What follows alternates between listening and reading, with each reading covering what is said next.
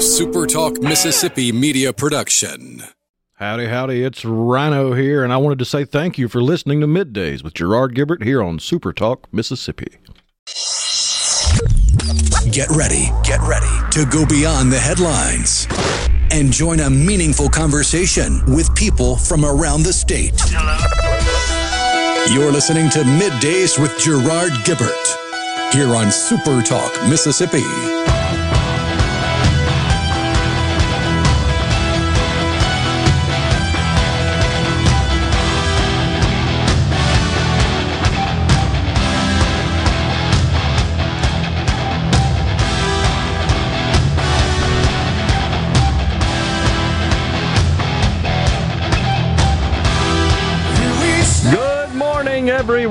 And welcome to Midday Super Talk Mississippi. I'm your host, Gerard Gibert, along with Rhino in the Element Well studio, guiding you through the middle of your day with facts, fodder, and fine music on this Friday Eve.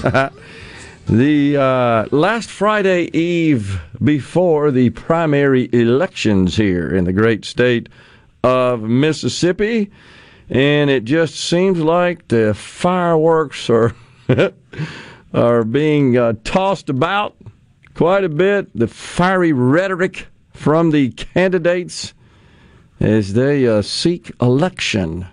We go to the ballot box, the precincts, and cast our ballots next Tuesday. So the Secretary of State right, has a site where you can preview the ballot, find out all the particulars, the details about where to vote for you. My myvotingday.com, is that it?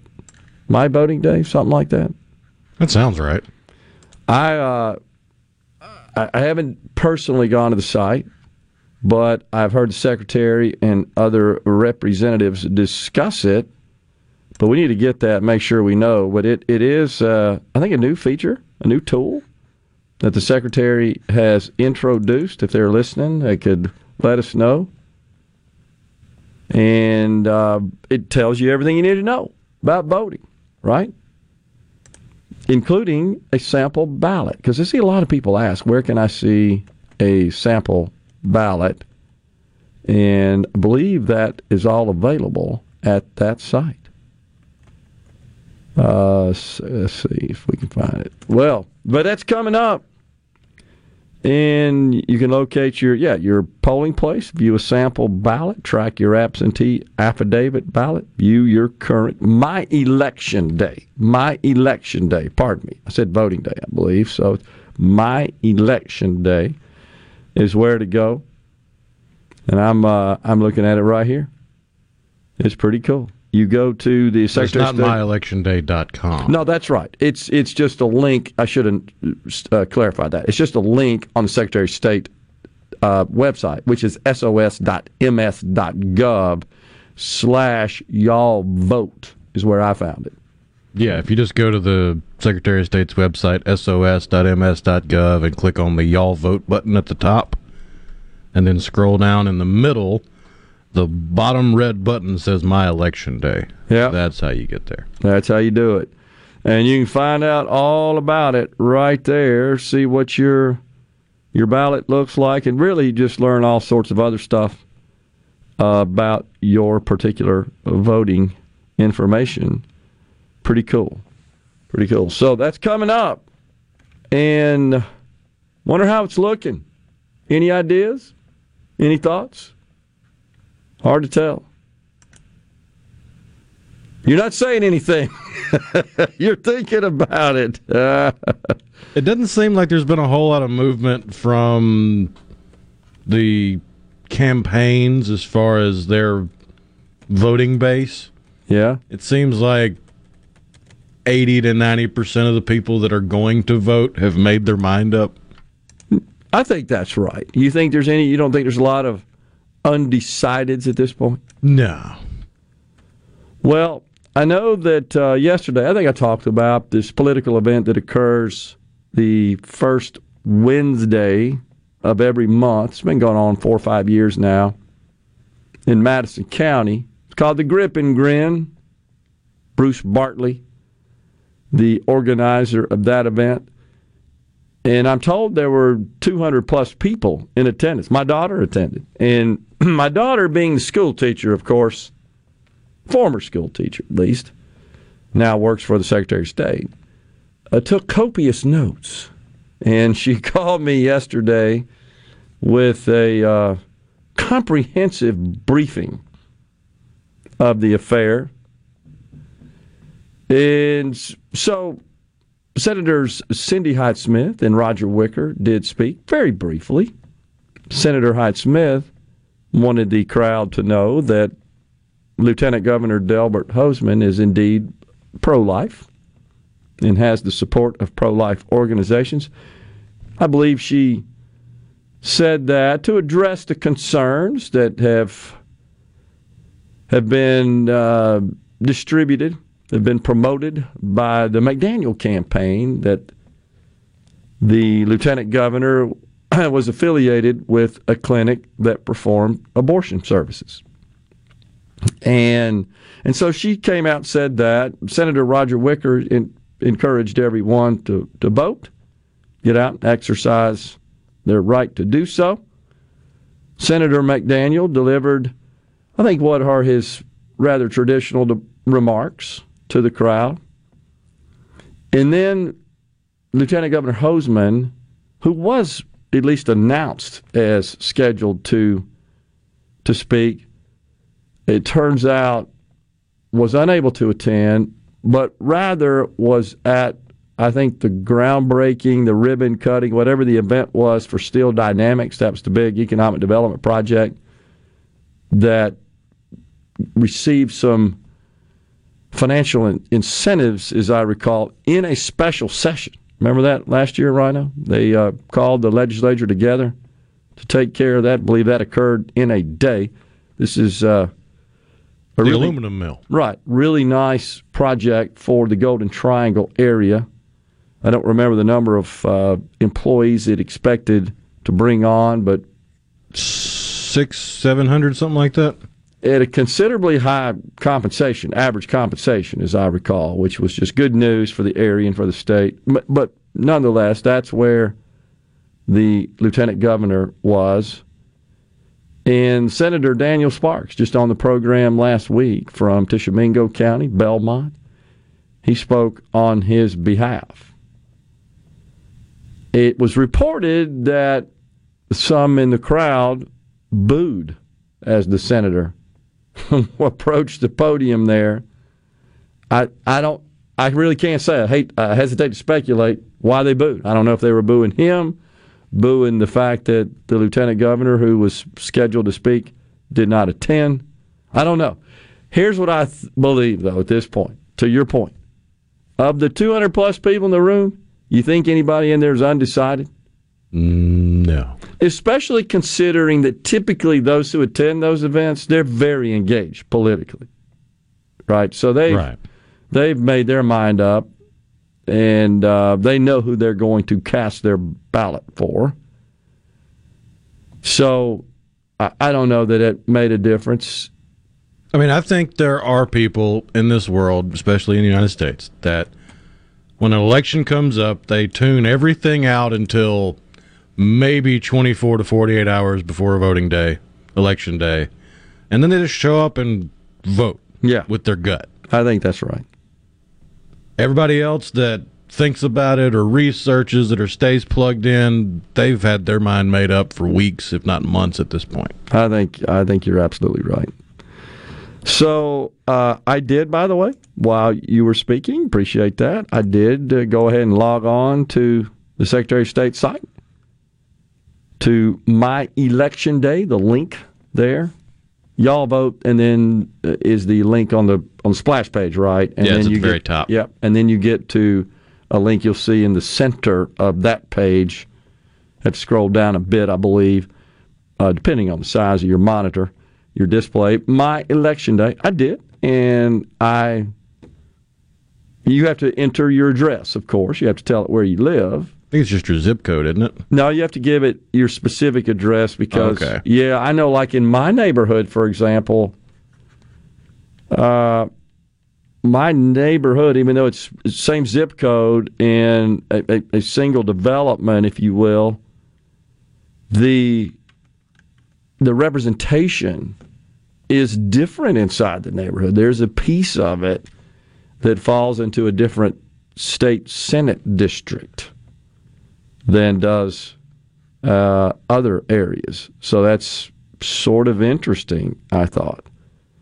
Um, now I'm looking at my ballot. I'm missing something here. Uh, I don't see my state senator. Why is that? I don't see a state senator listed on my ballot.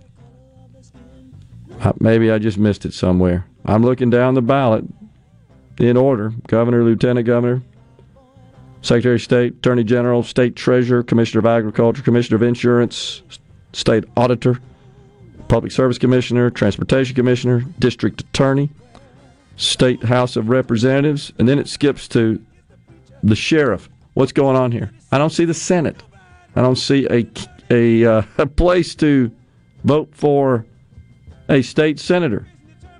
I had to find out about that. Check yours out, though, folks.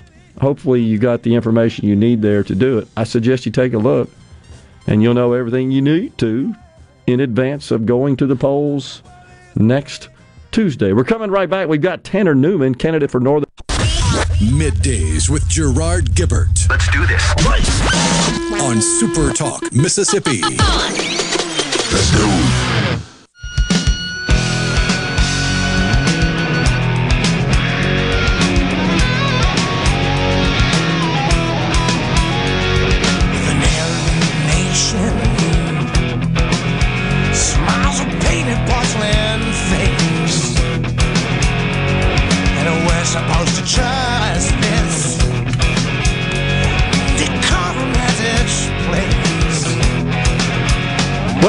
Back, everyone. It is middays. We are in the Element Well studio. Sorry I went a little long bumping out of the last segment. Repeat Tanner Newman, candidate for the Northern District Public Service Commissioner. He will be on the program in the next segment at 1037. Just wanted to pass that on. Also, I have unlocked the mystery as to why I don't have a candidate for Why's that? Because I'm represented by a Democrat. And, Well, that'll do it. Yep, and I selected the Republican ballot. So I selected the Democrat ballot for my address, and I found it. And I should have known that there was some uh, some some changes about that. So this is because there's a sliver of my neighborhood. This is weird where I live, and it's like literally three or four of us there in those houses. We're in a different Senate district than the one two houses down on the same street. And so Senator John Horn is my senator. Uh, it hasn't always been that way. There's there's been some some craziness there, but nonetheless, and I did check that the precinct that I am assigned that has changed since the last time I voted, according to what I'm seeing here on the Secretary of State's website. I'm a little surprised at that.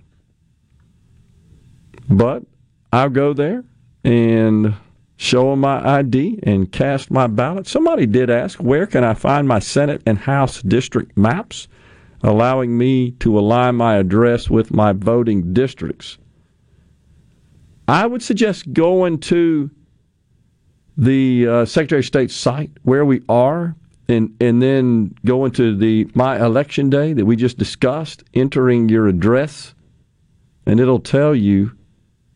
There's also a um, a link there to show your office holders, and of course the the sample ballots themselves show the districts that apply to your address. You can select a party, Democrat or Republican. It will display the full ballot for you. And of course, this is a primary, not a general. So it would only list candidates who are registered to run for office uh, associated with the specific party whose ballot you requested the system to display. So when you do that, you can also check your office holders as well, your current office holders. There's a couple of good links. And that's under the the category of jurisdiction information. It displays the county, the precinct, the county polling place, even directions embedded in that particular screen. So it turns out I've got a county polling place. I'm just looking at it, and a municipal polling place. I wasn't even aware of that. You have two different ones. Did you know that? I, but my That county, doesn't sound right. my county polling place is different than my municipal polling place. Looking at the site here, displays two addresses, two two maps. And so I'm wondering, I mean, with all due respect to the Secretary of State, it is a government website, so take it with a grain of salt. well, I'm curious which one I go to next Tuesday because this is how does that work? This is neither a municipal nor a county. I guess well, there are some county candidates on the ballot, but I've always gone to the location listed as the county.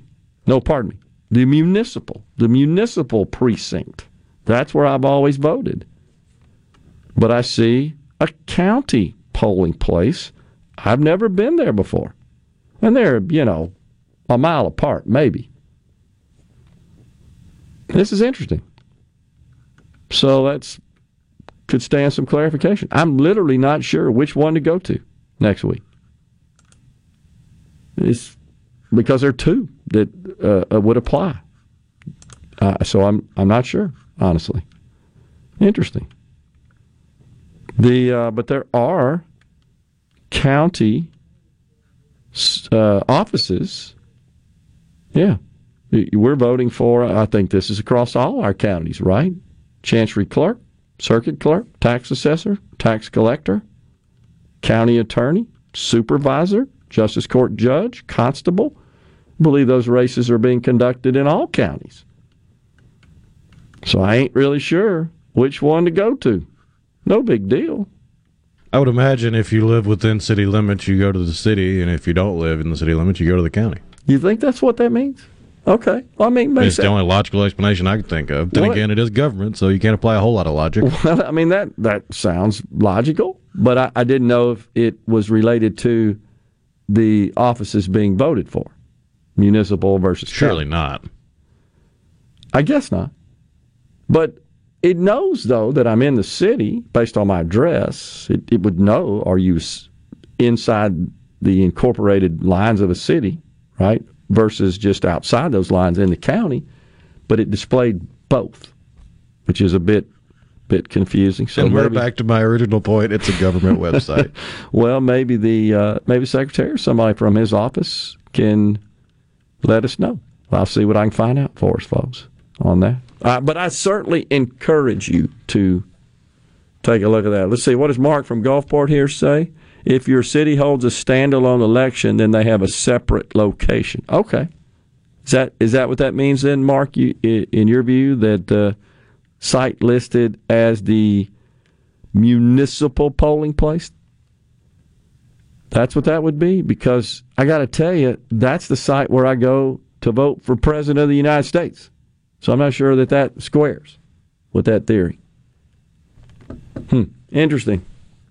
Karen in Oxford says you can also call and ask your county clerk. I believe that would be true as well. My experience has been that they're always very helpful in that regard. But enough on that. I suggest you go to the. Most people, I think, know, but if you if you need to see the ballot in advance, uh, just as I did, and uh, on me for not realizing that I I have a Democrat senator and a Republican House member, just based on the way the districts are drawn. And again, it's a sliver of my street there that falls into the separate district from the one adjacent to it, which is held by a Republican. That's kind of interesting. Josh in Clinton says, I live in Clinton. My polling place for municipal elections is different from county and state elections. I got to tell you guys, I've always voted the same place. How about you? yeah, when I'm not voting absentee.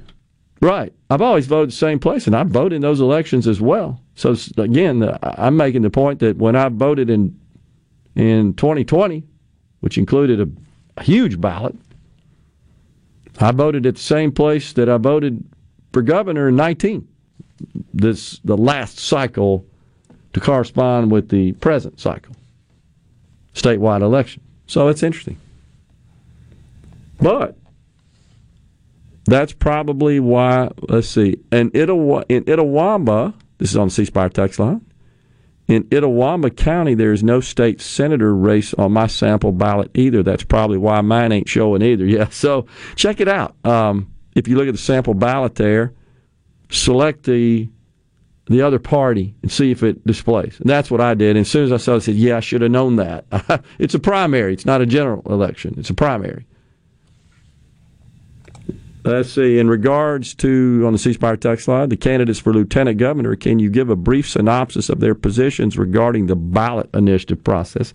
I, I can, I, and I, I think we can accurately represent this rhino because we've talked to both of the candidates about it and we've heard them speak about it, and in fact discussed it again at the Neshoba County Fair with the candidates last week when we were broadcasting the program from Founders Square.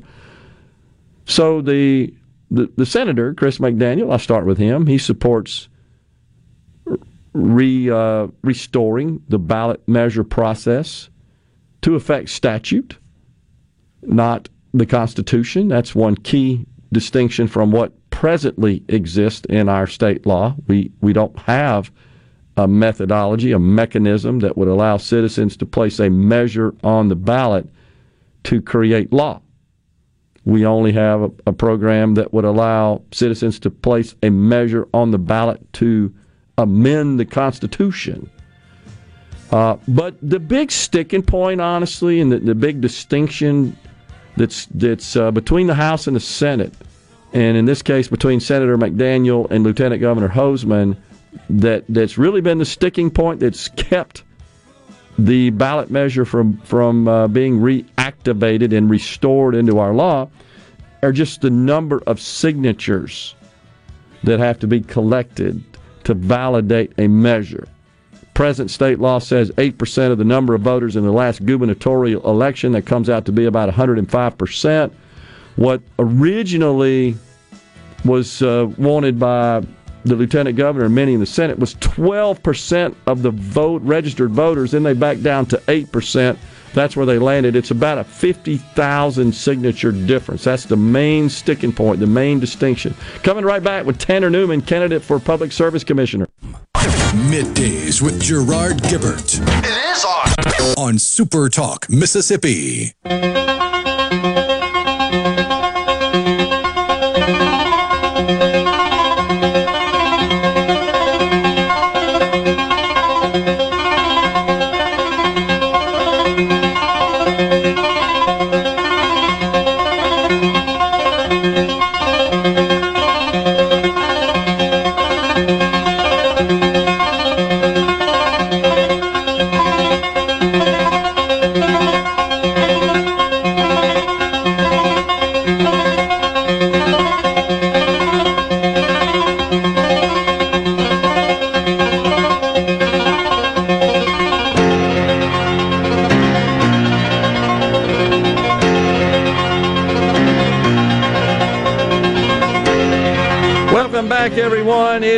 Middays. We are live from the Element Well studio. We appreciate you joining us today. We welcome to the program Tanner Newman. He's a candidate for the Northern District Public Service Commissioner office. Hey, Tanner, how's it going today? Gerard, good morning. It's great. Thanks for uh, having me on this morning. We are joining you uh, from Tupelo. We just wrapped up our final uh, campaign stop in Tupelo uh, and head straight over to to join you. So thanks for having us. Uh, looking forward to the visit. You bet. So tell us a little bit, uh, Tanner, about your background and uh, what was your motivation to jump in this race for Northern District Public Service Commissioner. Absolutely. Well, Gerard, look, I was born in Tupelo, raised in rural Itawamba and Lee counties. Uh, and you grew up uh, kind of helping good people get elected uh, to office frankly never thought that I would uh, be a candidate myself. Uh, but I realized back in January when Commissioner Presley announced his run for governor that you know, I've spent my adult life uh, working to solve the problems facing North Mississippians. Uh, first, as a constituent liaison with the U.S. Senate, where I fought the bureaucratic red tape uh, to provide our veterans and educators with the resources that are available to address their needs. Uh, and then, as the director of development services for the city of Tupelo, uh, where we, over the last two years, have reformed the city's building regulatory uh, department, making municipal services more uh, accessible and more efficient for the people of Tupelo. Uh, and so when Commissioner Presley announced his run for governor, I realized that this was a, a, an opportunity to take the work that I've spent my life doing here in Tupelo in Northeast Mississippi uh, it was a way to uh, address the problems facing all of North Mississippi. Uh, personally, I believe the Public Service Commissioner's role outside of its uh, statutory, um, you know, regulatory uh, authority, uh, the, the, role is to be an advocate for the people. and I am asking the people of North Mississippi to be their advocate. Are there any particular challenges, Tanner, that you that you see presently or on the horizon that you would address as a public service commissioner? Absolutely, Gerard. Look, uh, over the last six and a half months, I have traveled uh, the 33 counties in North Mississippi, and uh, you know the reality is each uh, county, each town, uh, municipality, we all have uh, issues that are specific to our unique uh, you know, situations, uh, such as you take Holly Springs, for instance, and the municipally owned electric department uh, and the issues we're seeing there. Uh, you take uh, Pontotoc County, for instance, you have uh, an entire neighborhood who does not live within a certificated water district, and so they have they don't have access to running water. these issues are are real, and they are going to take working together uh, to solve these problems. And it's going to take the commission working with the legislature, state legislature, and the federal delegation uh, to finally solve some of these uh, these haunting uh, issues that are uh, that average Missis- northern Mississippians are facing. Uh, I have spent my adult life working with the legislatures, building the relationships with them uh, and I will take those relationships to the Public Service Commission to uh, address uh, the needs of North Mississippi. Okay. Now you've got uh, one opponent, right, in the primary. Is that right? That's right. You know, Gerard, this race uh, is kind of unique uh, when you when you think about it. You've got an open seat in a 33 county district, and there's only two candidates, both candidates in the Republican primary. this race will be over Tuesday night. Uh, so, for the first time in history, a Republican will represent North Mississippi on the Public Service Commission. Mm-hmm. How would you, Tanner, distinguish yourself from your opponent? What What are the key differences there? I'll tell you, I, have known uh, I've known my opponent uh, practically all my life, and we've worked together on a lot of things, and, and worked together on uh, campaigns to get uh, our friends elected. Uh, you know, I entered this race um, in late January, and of course, my opponent uh, came along uh, after the fact. Uh, but you know, I respected the fact that uh, you know he and I discussed it before he qualified. He reached out, and, discussed kind of his kind of where he was with you know retiring from the House, and you know shared with me his considerations on potentially running. And I told him, I said, Chris, hey, I've already made my mind up. I'm in. I'm in it to win it and I'll respect whatever decision that you make.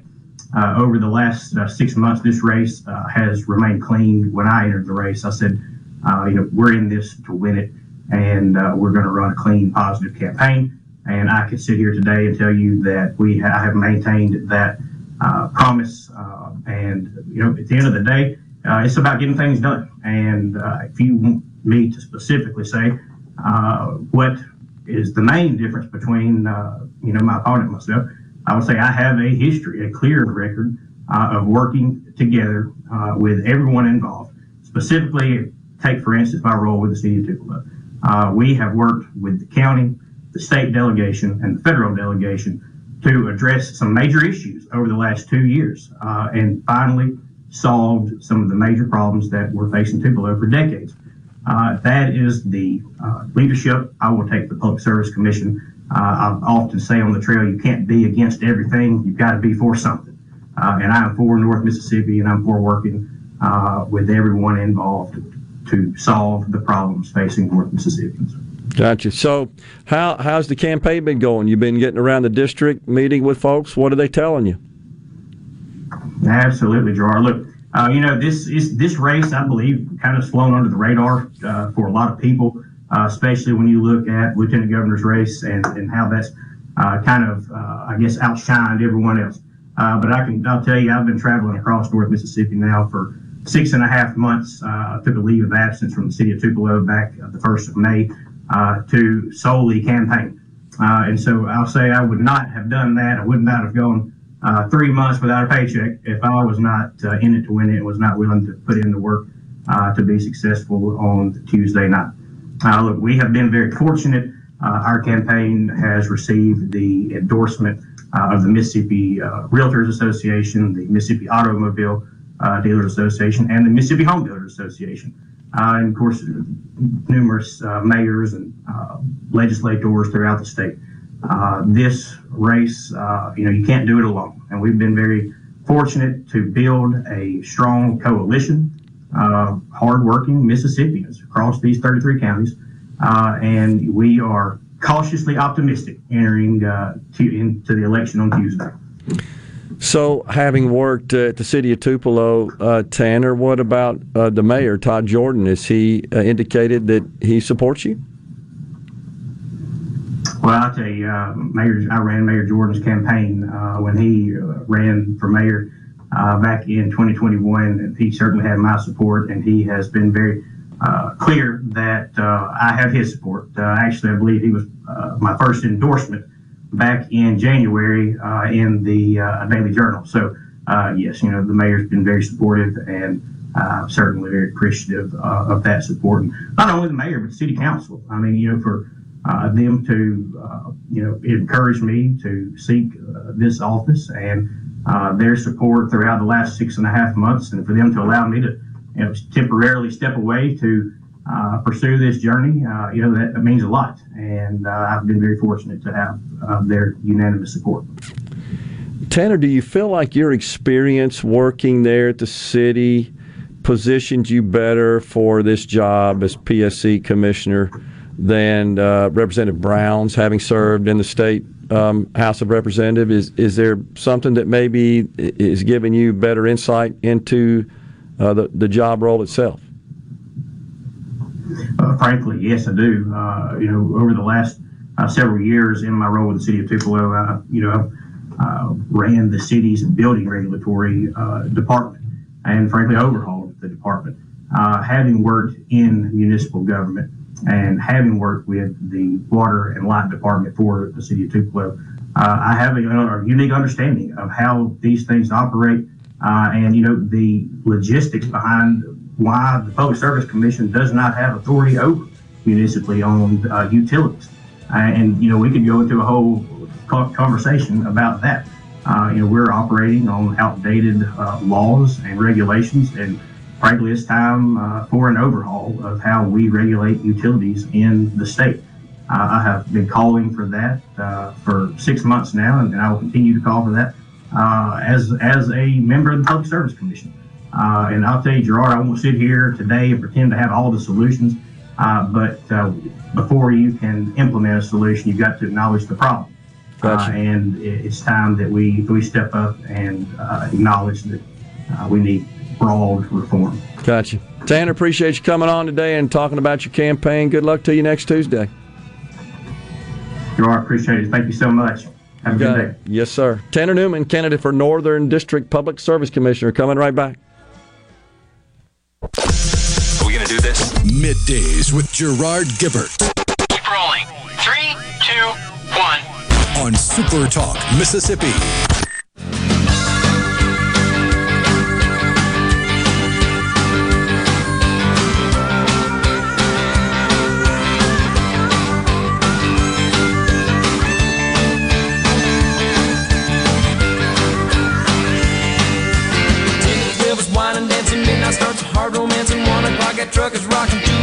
Still no break to check the clock at three. They're right on where they wanna be. And four o'clock get up to go and five o'clock at Rooster's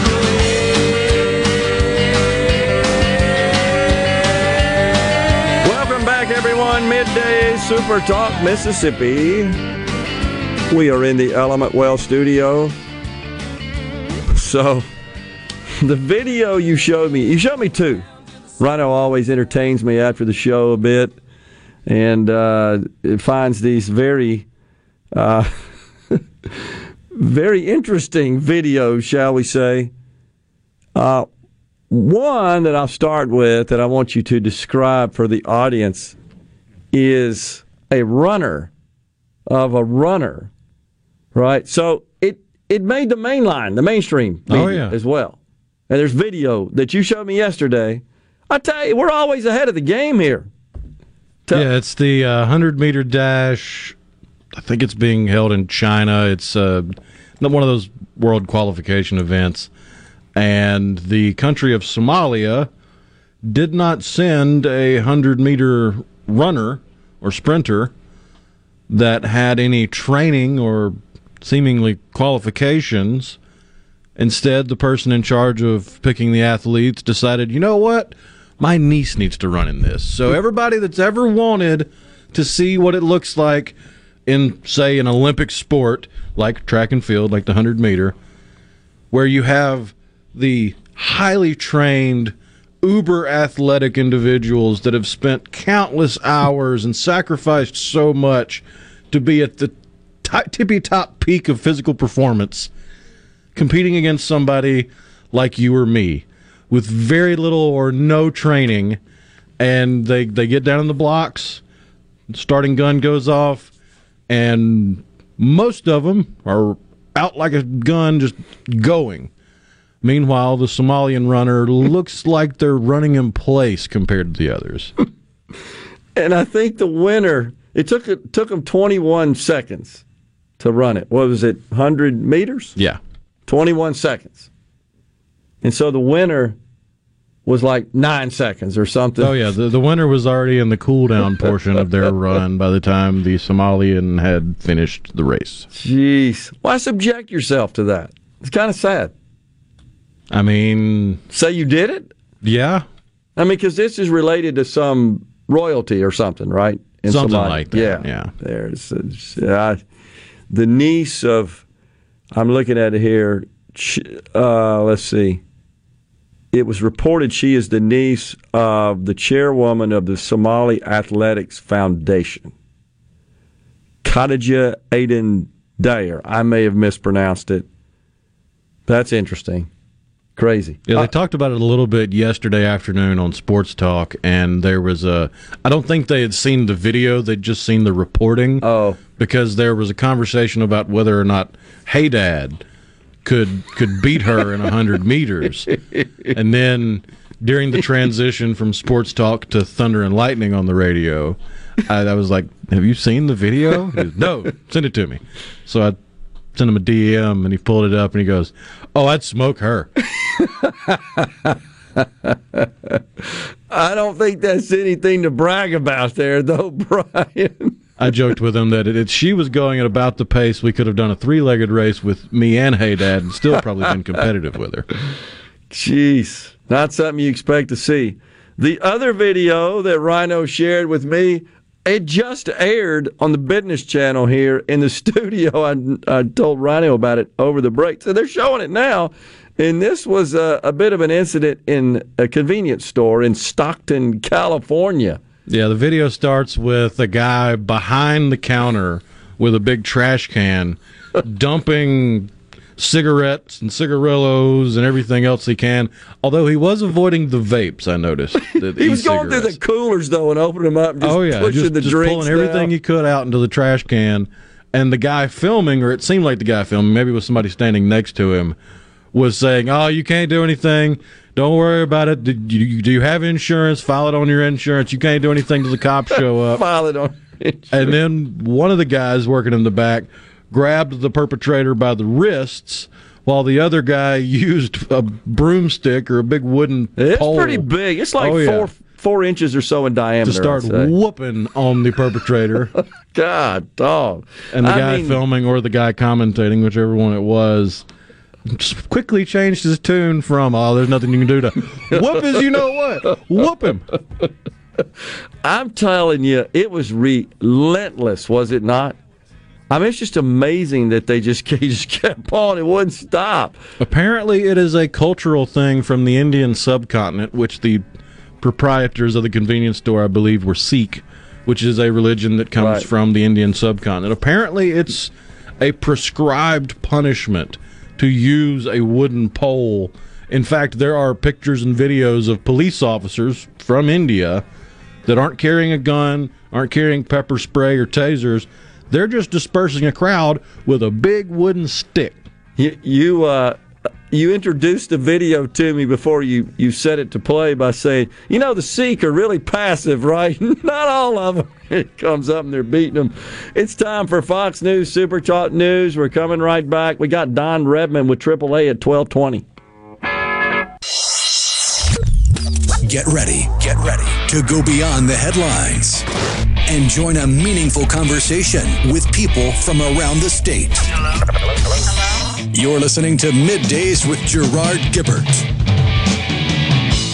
Here on Super Talk, Mississippi.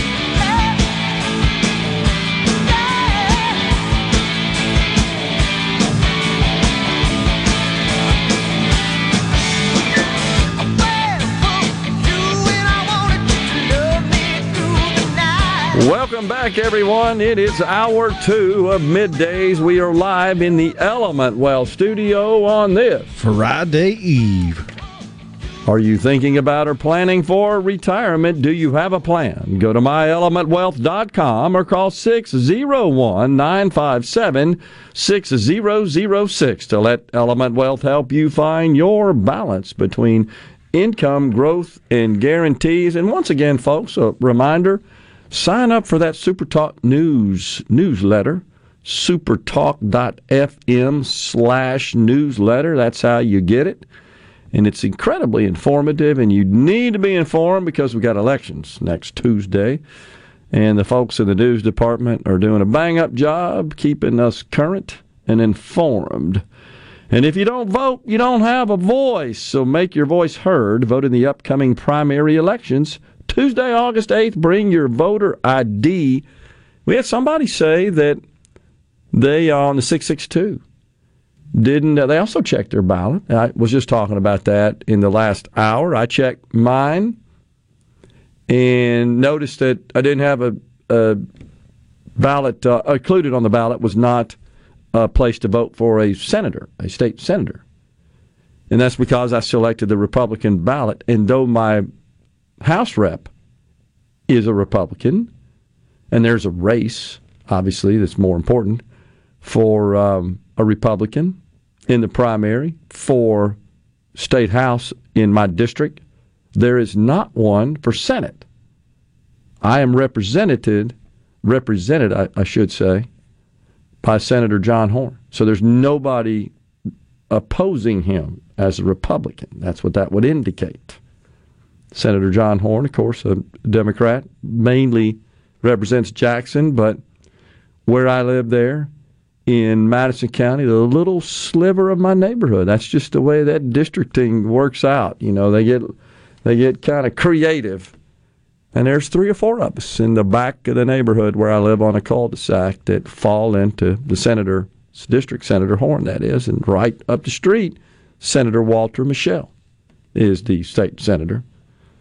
That's just the way it works out. You just didn't, typically wouldn't think about that in a in a neighborhood single development unless it's really really big, and mine's reasonably large, but it's not that big.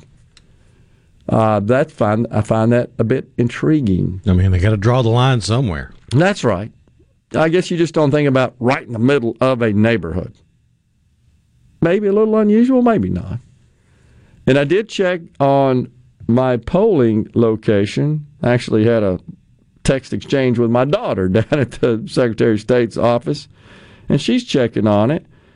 She said that she thinks that maybe the site that I've been voting at, which is a church listed as the municipal site. I, I shared earlier, I have two listed polling places one that's styled, labeled as county, and one that's labeled municipal, but I've always only voted at the latter. She thinks maybe they're not participating as a precinct this year, which would make sense, and so maybe that's why they're still listed. But she's going to go upstairs, is what she told me, and talk to somebody down at the Secretary of State's office. But we had somebody that texted in and said, I checked both ballots and didn't see a candidate. You see that for Yeah. senator. So, Only thing I can think of is if they're running unopposed. Well, that could be. I didn't, th- but Senator Horhn is on mine. He's running unopposed as a Democrat. Right? So I, I don't know. So I simply uh, suggested that they call Maybe they're only clerk. left off if, left off if they're unopposed throughout the entire process, primaries and general. Well, that could be. I, I'd have to think about that. I'm I'm not sure, but I, in case there's concern, I suggested calling the circuit clerk, or there's a Secretary of State hotline as well. A lot of information on Secretary of State's site. We appreciate Secretary Watson for uh, publishing so much information. So it, you should be able to get in touch with your circuit clerk's office. Uh, or certainly call that hotline. You go to the Secretary of State's website, look under that elections and voting section, you'll see lots of links and information and phone numbers that you can use to get more information. Interesting. So Ben from Madison informs. Uh, ben, curious, did you attend yesterday the event, the Grip and Grin event in Madison County, where Chris McDaniel spoke? We talked about that. Lieutenant Governor Hosemann was at the SDI Steel Dynamics ribbon cutting uh, groundbreaking, what whatever it was styled, however it was defined, and did not attend the Grip and Grin, but was it was announced that he was, and so the the crowd booed apparently when Senator Daniel Sparks spoke in his stead on his behalf. Um, but Ben informs Ted Cruz has endorsed Chris McDaniel. You see anything about that, Rhino? yeah, he tweeted something out 1045 ish, 1050 ish. Today? From, uh, yeah, from at Ted Cruz. Okay. I'm going to keep calling it tweets and Twitter because X is just silly. It's crazy, isn't it? Can't get used to that. I see it on my phone like that looks dumb. The big X. But yeah, he tweeted it was at 1050 Okay. this morning. It said, "Now more than ever, we need strong conservative leaders and dedicated fighters, which is why I am proud to endorse Senator McDaniel for Mississippi Lieutenant Governor." Wow. A conservative champion, defender of life, and staunch advocate of the Second Amendment, McDaniel represents what it means to be a true conservative leader at a time when our values are under attack. Get out and vote next Tuesday to protect the great state of Mississippi and its conservative principles. And it's got a link to, I believe, yeah, a splash page collecting donations for Senator McDaniel. Uh, I see it. I'm. I just pulled it up, reading it myself. So there you go. Now, as I recall, Senator McDaniel supported and endorsed, and in, even had a couple of campaign appearances with Senator Ted Cruz during the 2016 presidential election. You remember that, Rhino? That sounds familiar. Yeah, pretty sure. I, I just I, I saw some when I was searching that. Uh, I noticed that there were some links to that time period when uh, going back to 15, 2015, that uh, showed the senator, the senators, I should say, to, together. And so that's that's interesting. That's um, would seem to be welcome news to Senator Chris McDaniel to receive the endorsement of a very powerful, very popular conservative senator. But I, I do recall they were campaigning together back in 2015. If somebody can refute that or knows different, please let me know. And and I found that just by searching for Ted Cruz's name accompanied by McDaniel's name. And, I, and I'm looking at a Politico report. Ted Cruz to campaign with establishment foe McDaniel uh, in Mississippi. That was that was a Politico report published in 2015, August 5th, 2015. That would be in advance, of course, of the 2016 presidential election. The, the, the report uh, here from Politico says Cruz, who is at constant odds with his party's leadership, did not endorse in the Senate race, but backed McDaniel's calls to investigate the runoff results. You remember that from the 2014 election, but uh, this shows them certainly here together. He swung through the state of Mississippi back in August 2015. Yeah, I want to say they stopped in Tupelo. Tupelo, you're right. Olive Branch. And the report said McDaniel is expected to accompany him. So this report was just before he visited.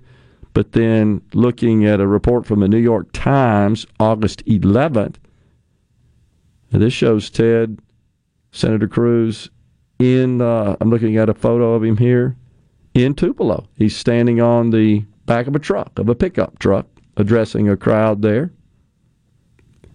And looks like, yeah, State Senator Chris McDaniel, who dragged, it says in the New York Times, Senator Thad Cochran into a primary runoff, worried some Republican leaders that his brand of conservatism may hurt the party's chances of winning the Senate, joined Mr. Cruz for the Mississippi leg of Mr. Cruz's week long Cruz country bus tour. So, uh, it looks like that Senator Ted Cruz is indeed reciprocating in endorsing Senator McDaniel for the office of Lieutenant Governor. Now, whether or not that flips any intentions of voters, not really sure. I, I sort of feel like at this point, with the election just about four or five days away, that everybody's made up their mind. I don't know that this will influence one way or another, but that's really something that you get a high profile national senator jump into the lieutenant governor's race here in Mississippi, at least with an endorsement. We're stepping aside for a break on middays. We're coming right back in the Element Wealth studio.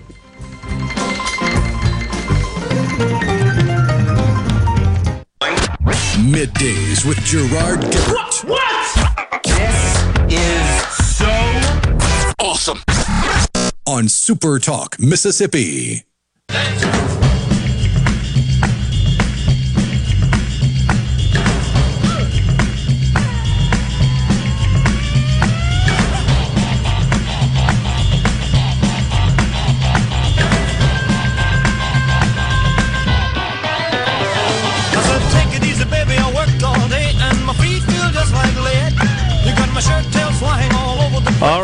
9-0. We got a vote from Tim from Tupelo says, I'm voting for write-in candidates for governor and lieutenant governor, Gerard and Rhino this year. Get her done. there you go. Let's see. Please remind everyone to check their completed ballot. I voted in Oxford last cycle. I voted for governor when I reviewed, vote was changed to Democrat candidate. Corrected it. Check again, check again, corrected again. This time it's correct. Told poll worker and got no action, says John D. in Oxford. Hmm. So you're saying that the Mark Sense scanners, that's what they're called. I'm assuming right. You used Mark Sense forms to fill out your ballot, to complete your ballot or you just pencil in, fill in the little circle. Uh, oh, I guess it's an oval, isn't it? It is on mine. I don't know if they're the same everywhere. I think there are some differences. Okay. but then those are handed to the poll worker who then scans the ballot, inserts it into the scanner, I should say, which then does, in fact, scan it, read the results, displays it. You accept it, move on. That's sound sounds weird to me, honestly. Those are pretty reliable devices, and and something else uh, I would just point out that you're dealing with machines there that um, repeat tasks. If it happens on one, it's going to happen on a lot. So uh, I would be surprised we didn't hear like lots of people say, "Yeah, they scanned my ballot, and it didn't reflect the way I marked it." So that um, it could have been just you know some sort of crazy anomaly, but it it sounds a little remarkable, sensational, at a minimum. Appreciate you sharing it though. Mike from Grand Bay, Alabama says, I want what he's smoking. Rhino, I think you should play tequila in memory of Pee Wee. Pee Wee Herman passed away, right, a couple of days ago. Paul Reubens, yeah. Paul Reubens, yeah. Famously Famous for Pee known. Wee Herman. Yeah, yeah. Tequila. Well, that's one thing he was famous for. Well, that's true. Oh, gosh. Uh, let's He was see. excellent in Mystery Men. That's true. And you see the before he he converted himself to Pee Wee Herman. You ever seen photos of him? Doesn't even look like him to me. I didn't realize until after his passing, with all the the gushing that comes with that of a celebrity passing, that Paul Reubens partnered with Phil Hartman to create the character of Pee Wee Herman. So it was their Huh. brainchild. Did not know that. It makes so much more sense why Sure he was so funny. Sure does. Because Paul Reubens is, is a funny guy, but it's kind of like Jim Carrey, where it's very slapsticky, very physical comedy. But then you add that cerebral comedy of Phil Hartman, Hartman. and it, it's just a a great combination. Uh, maybe my favorite on Saturday, Saturday Night Live in history, Phil Hartman. He was brilliant. He was so awesome and could play so many different characters and so believable, but just laugh the whole time. I mean, I can just think back on many of the skits, and I, I still sometimes, just for the heck of it, I go dial them up on YouTube, you know, and watch him. He's really good. Him and Jan Hooks together were just fantastic. And he was great in Jingle All the Way. Sure which is- was. I have to watch that around Christmas every year, just because. I mean, where else are you going to get a movie with Phil Hartman, Arnold Schwarzenegger, and Sinbad? Yep, that's true. Um, Chris from Oxford says they went Buford Pusser on him, talking about the uh, the owners of the C store. Apparently, the owners they took that stick, and you have learned now that that is a, a custom, I guess, a customary form of punishment uh, for Sikhs, right? Uh, those uh, it's, which which is a I guess it would be a religion, right? Yeah. Faith, yeah. Uh, found commonly in India. And and you're right, they they are a passive people, but honestly, what are you going to do? Because whoever the, that person was filming it kept saying you can't do a thing about this, and they're right because law enforcement is honestly in Stockton, California, which, as I recall, may have been the first city in the in the country to implement reparations. Do you remember that? It's like three or four years ago, and it wasn't. It was a token amount of money. It was one of those communities around that area. But this defund the police stuff is off the rails and has caused all kind of problems. It's virtually ruined San Francisco and Seattle. One, Seattle, I think, kind of the first, the ground zero with the Summer of Love and all that crap. Remember that? Uh, Mayor Jenny Durkan seems like, oh, everything's cool. Remember that? Oh, they did. They went Buford Pusser on him. I encourage you to go look at the video. It's vigilante justice, but it's because you don't have any institutionalized government provided justice. I thought that's what you paid your taxes for. That's like a fundamental responsibility of government, but they have essentially abdicated it in uh, many cities in this country. It's sad. Totally sad.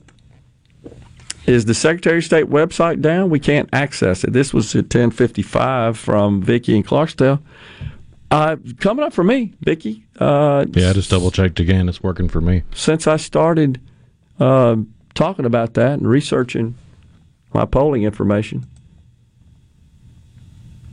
Well, let's see. John and Pontotoc says have him elaborate on helping veterans is just not true. Assume he was talking about Tanner Newman, the uh, candidate for public service commissioner. Apologize, I didn't see that, John. At this point, I would suggest you maybe contact the candidate, find him on social media, and ask that question. You can also call and ask your county clerk. That's right, Karen in Oxford says. Yep, Rhino reminded that as well. If you need to find out more information about your voting place, etc.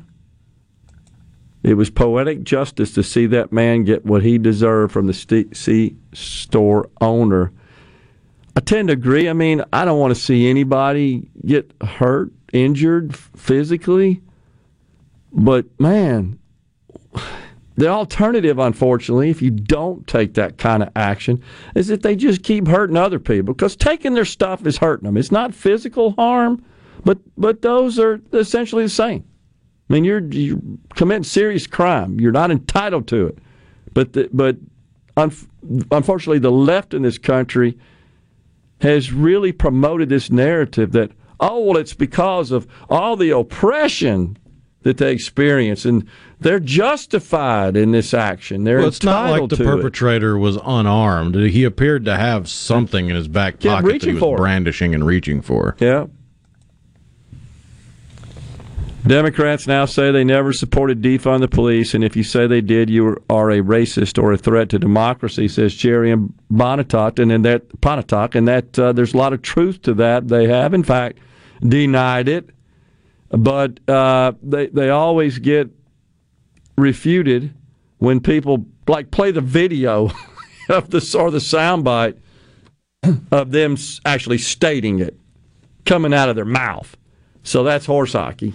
They're yeah, they're trying to No. they're trying to The Democrat talking out of both sides of their mouth. No, say it ain't so.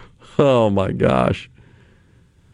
So John D says, yeah, the poll worker said they had problems with the machine that day. I, I, I guess I don't understand how you didn't get just hordes of people, because certainly, John, you weren't the only one using that machine that reported the, re- the results not reflecting the way they actually completed and marked their ballot.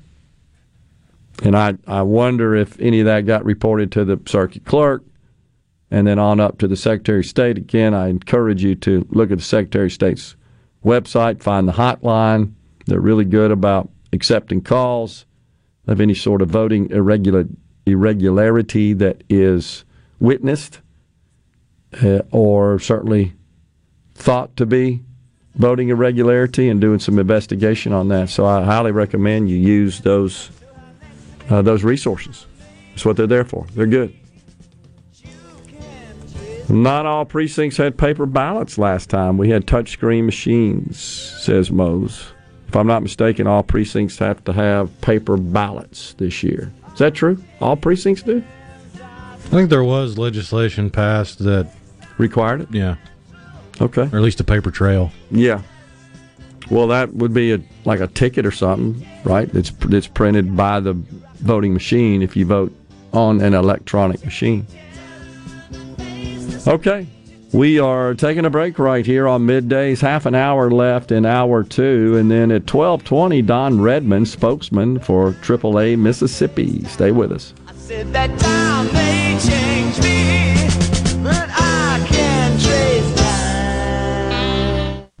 Attention, adoring fans! It's time for middays with Gerard Gibert on Super Talk Mississippi.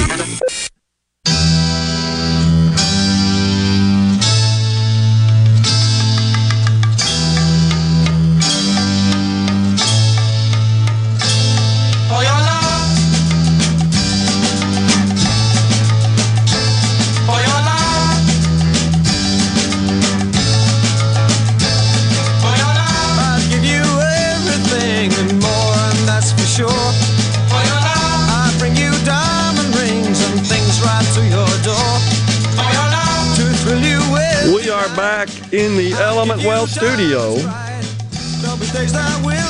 Today on In a Mississippi Minute with Steve Azar, you'll hear an interview with country music producer Rick Sanjek, who helped launch the outlaw country music in the 70s with the likes of Willie Nelson and Waylon Jennings. In a Mississippi Minute with Steve Azar is presented by Superior Catfish. Remember, there's catfish, then there is Superior Catfish. It's U.S. farm raised catfish with homegrown flavor. Ask for it by name at your favorite store or restaurant and go to superiorcatfish.com for more info. So, uh, on the C Spire text line, Bubba in Starkville says, I think Delbert the Democrat is going to get beat. Three issues I have income tax elimination, opposed it. Mississippi Outdoor Stewardship Trust Fund, opposed two years ago, finally voted for it. Cost the fund millions of dollars. Appointed Democrats to 16 committees. His excuse is not enough Republicans to chair. Weak excuse, assign multiple committees to Republicans. Thanks, Bubba. Well, appreciate you uh, chiming in there, Bubba, and sharing your concerns. I, I, I'll start with number one income tax elimination. And I know we have discussed this at length on the program, but I think it's worthy of continuous discussion because it's such a high profile issue. And it's it's one of those that I think it's fair to say you wouldn't expect uh, an income tax related measure to pass one chamber, in this case the House of Representatives, by an overwhelming margin, be transmitted to the Senate and not get any traction. That's that's unusual. Especially, let me back up, considering both have have uh, supermajority Republican control. All right, so, and the governor made it clear. You remember in his State of the Union address and and um, and, and just his discussing his vision when he first took office, which of course occurred before his State of the State, my bad, State of the State address. That he, he discussed income tax elimination as a high priority. There's no secret there. But I, I find it I guess, at least debatable as to whether or not Delbert Hosemann could be exclusively attributed for blocking the income tax elimination bill. But but I, I want to go into the bigger question. And I apologize for repeating this. But this is a question for you, Bubba. Is it your belief that income tax elimination, the bill transmitted by the House, would eliminate the income tax totally upon passage? in that year, immediately, make it effective immediately that year. Because again, just for clarification, that's not what it did. It did increase the personal exemption that's the amount that reduces your gross income along with some other deductions. But the personal exemption is typically the largest state tax deduction that reduces your gross income to compute your taxable income. And then your taxable income is stepped up through the brackets. We only have two in Mississippi a 4% and a 5%. 4% is on all income between 5000 and 10000 The first 5000 is is tax free, zero. And then all income, real simple in Mississippi, all income, taxable income, taxable income over 10000 taxed at 5%. So what the original bill did, passed by the House, it increased the sales tax in Mississippi by 1.5%.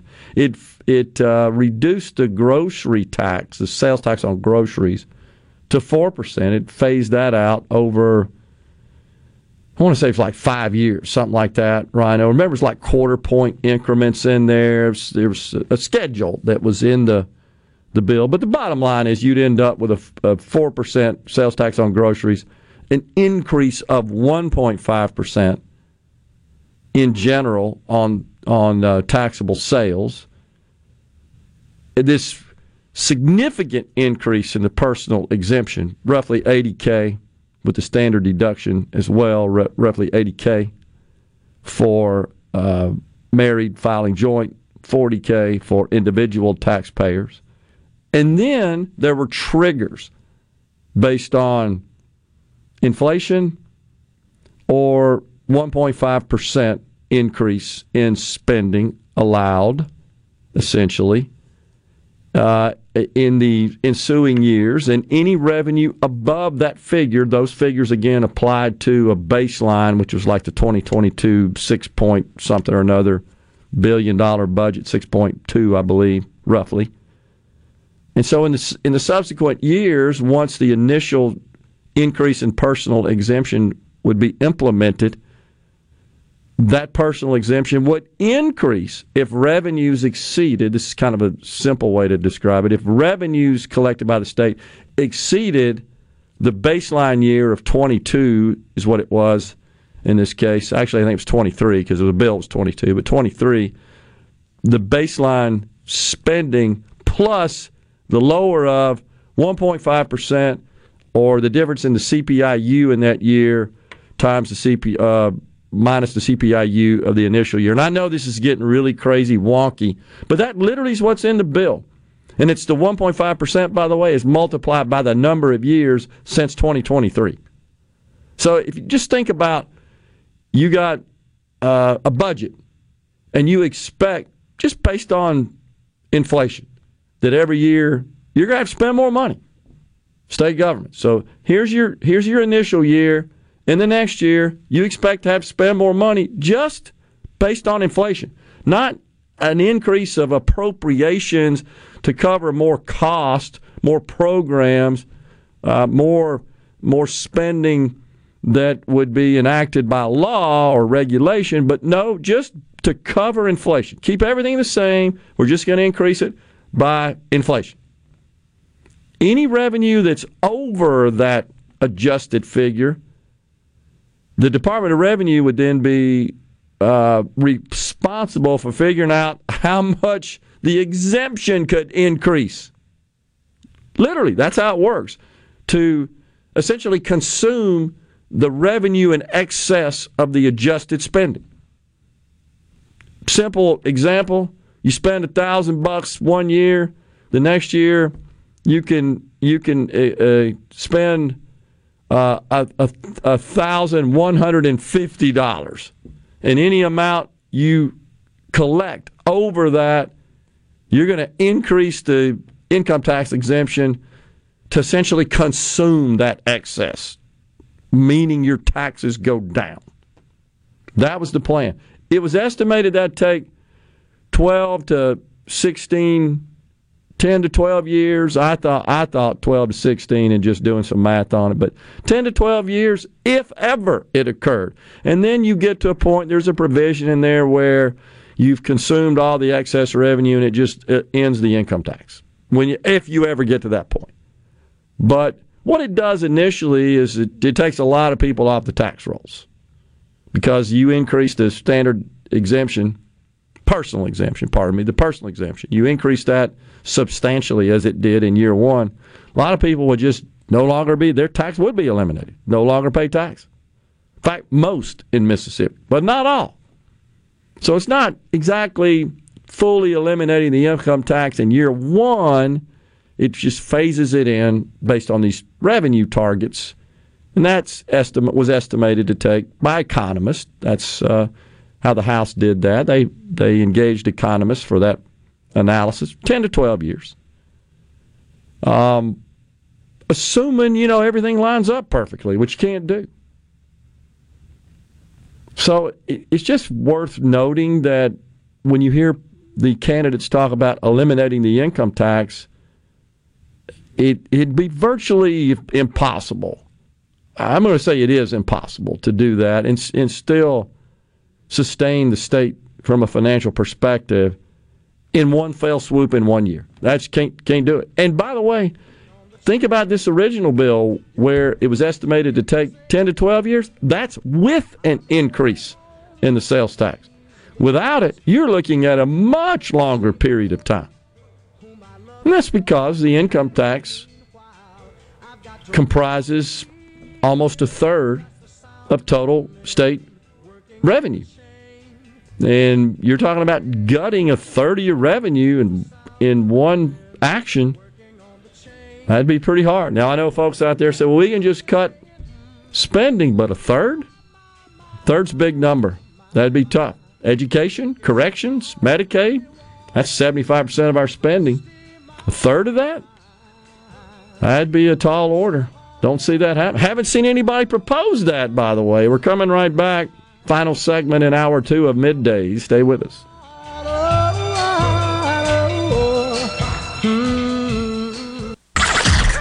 Come on. Middays with Gerard Gibert All right, we are back. on Super Talk, Mississippi.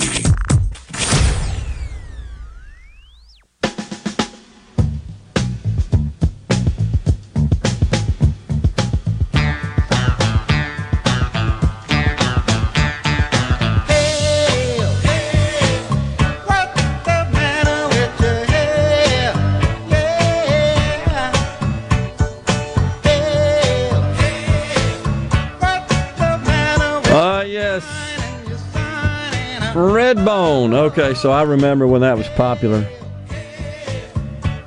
I'm going to guess. I want you to look it up. I promise I'm not looking. Um, see, 73. Did I get it? You did. Ding, ding, ding, ding, ding. I almost said 72. And, and here's how I remembered. I know this is crazy. It was a girl I was dating back then, and she loved that song. And I was thinking, let's see, how old was I when I was dating her? Uh, but I do remember seeing them. You know, your mind just is funny how it can just keep visions of stuff in it. It's really fascinating. Perform on American Bandstand. I mean, we we gathered around the TV. You know, my generation every Saturday to watch the uh, permanent teenager, as we used to call him, whatever they call him, the ageless, right? Dick Clark. It was fun, and it was uh, always feature bands of the music that was popular of the day, and they performed. Yeah, and that's one of those that it's an example of something that doesn't happen very often nowadays where a band just keeps grinding, keeps putting out music, keeps performing, keeps touring, and finally gets a hit. Because if I'm not mistaken, that was off their fourth or fifth album. Really? Yeah. I I mean that's the only song I could tell you they ever did. And they were Native Americans. That was Oh, their yeah. Why they're called Redbone. And you wouldn't think you'd see, for some reason, Native Americans performing rock music, but I thought it was pretty cool. And it's a good song. It's a catchy tune. But yeah, they performed on American Bandstand. Ha! Yeah, it was their fifth album. Golly. They had self titled Redbone in 1970, Potlatch in 1970, Message from a Drum in 71, Already Here in 72, and it wasn't until Wovoka in 73 Wow. that they had their first chart topper. Wow. That is fascinating. Didn't know. So uh, on the C Spire text line, Reese in Clarksdale asks, is, is there an age limit in Mississippi where you are state income tax exempt?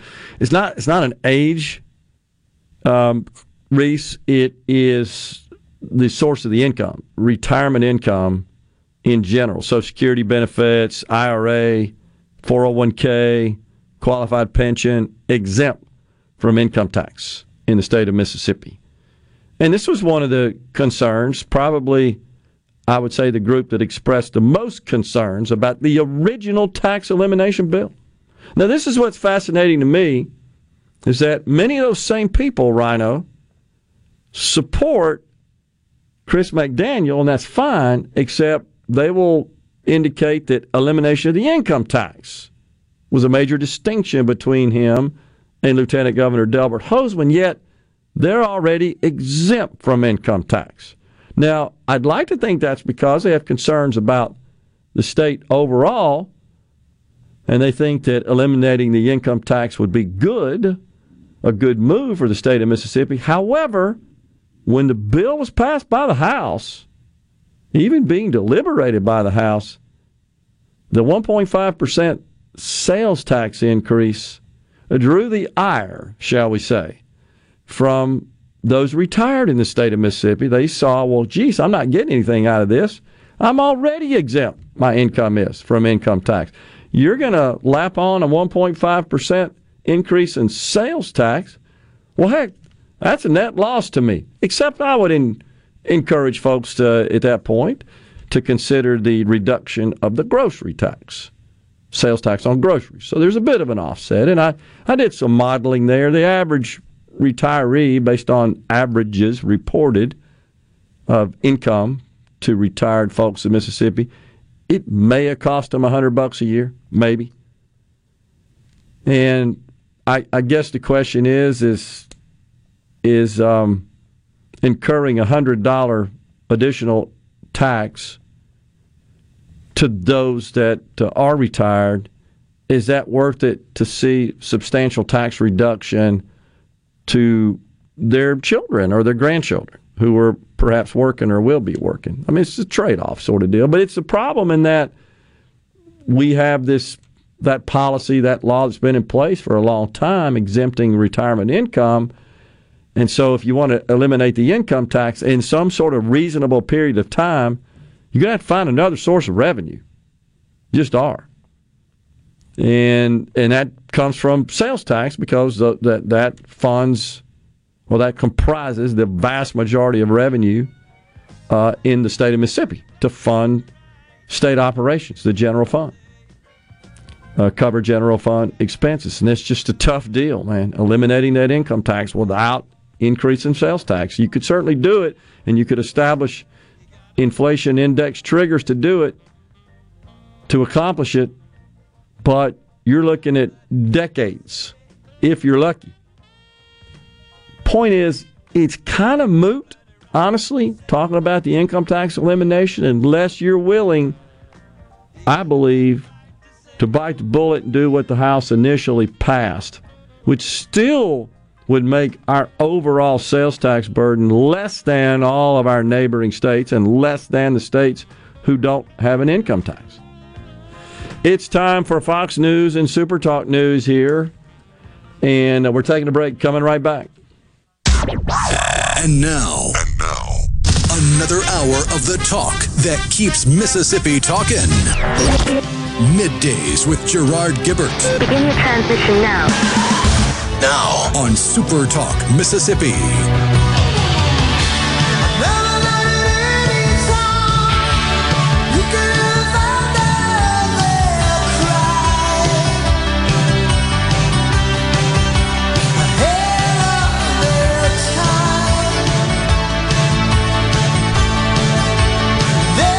Welcome back, everyone. It is middays. We are in the Element Wealth studio on this. Friday Eve. So, Ken from Pearl is a little bent out of shape. What'd I do there? What the heck is that all about? Not being hitched. You praised Ted Cruz of Texas for participating in the Mississippi Republican primary for McDaniel. No, I didn't say that. I didn't. I didn't praise him at all. I what I said was that the senator, I'm sure, welcomes the endorsement. Did I not? Yep. I used the word welcomes. But at the Neshoba Fair last week, you castigated the Democrats for using out of state signage. No, it wasn't out of state. Oh, oh, you're talking about the maker of the signs? Yeah, we we uh, we took issue with the fact that the signs used for Brandon Presley's campaign for governor, a Democrat, clearly marked, labeled, imprinted on the signs, was the maker of the signs. And it. Uh, With language that would be consistent with communism. right. Yeah. Sure. We noticed that. We called attention to that. No apologies for doing so. You and Rhino couldn't control your laughter. You talk about the Democrats talking out of both sides of their mouths, but you and Rhino just did the same. How's that? Because we simply reported, we shared on the show that a powerful sitting U.S. Senator endorsed a candidate for lieutenant governor. I'd say that's newsworthy. That's a pretty big deal. Uh, I also noted that Senator McDaniel endorsed Senator Cruz in his run for president. in 2016 that they campaigned together. You recalled him being a Tupelo, and the minute you said that, I pulled an article up that had him on the back, the, the flatbed part of a truck, speaking in Tupelo. I mean, that's just fact. I mean, there's nothing there. And by the way, even though I stated early on, made a pledge that I would remain neutral on this particular race, I don't have to.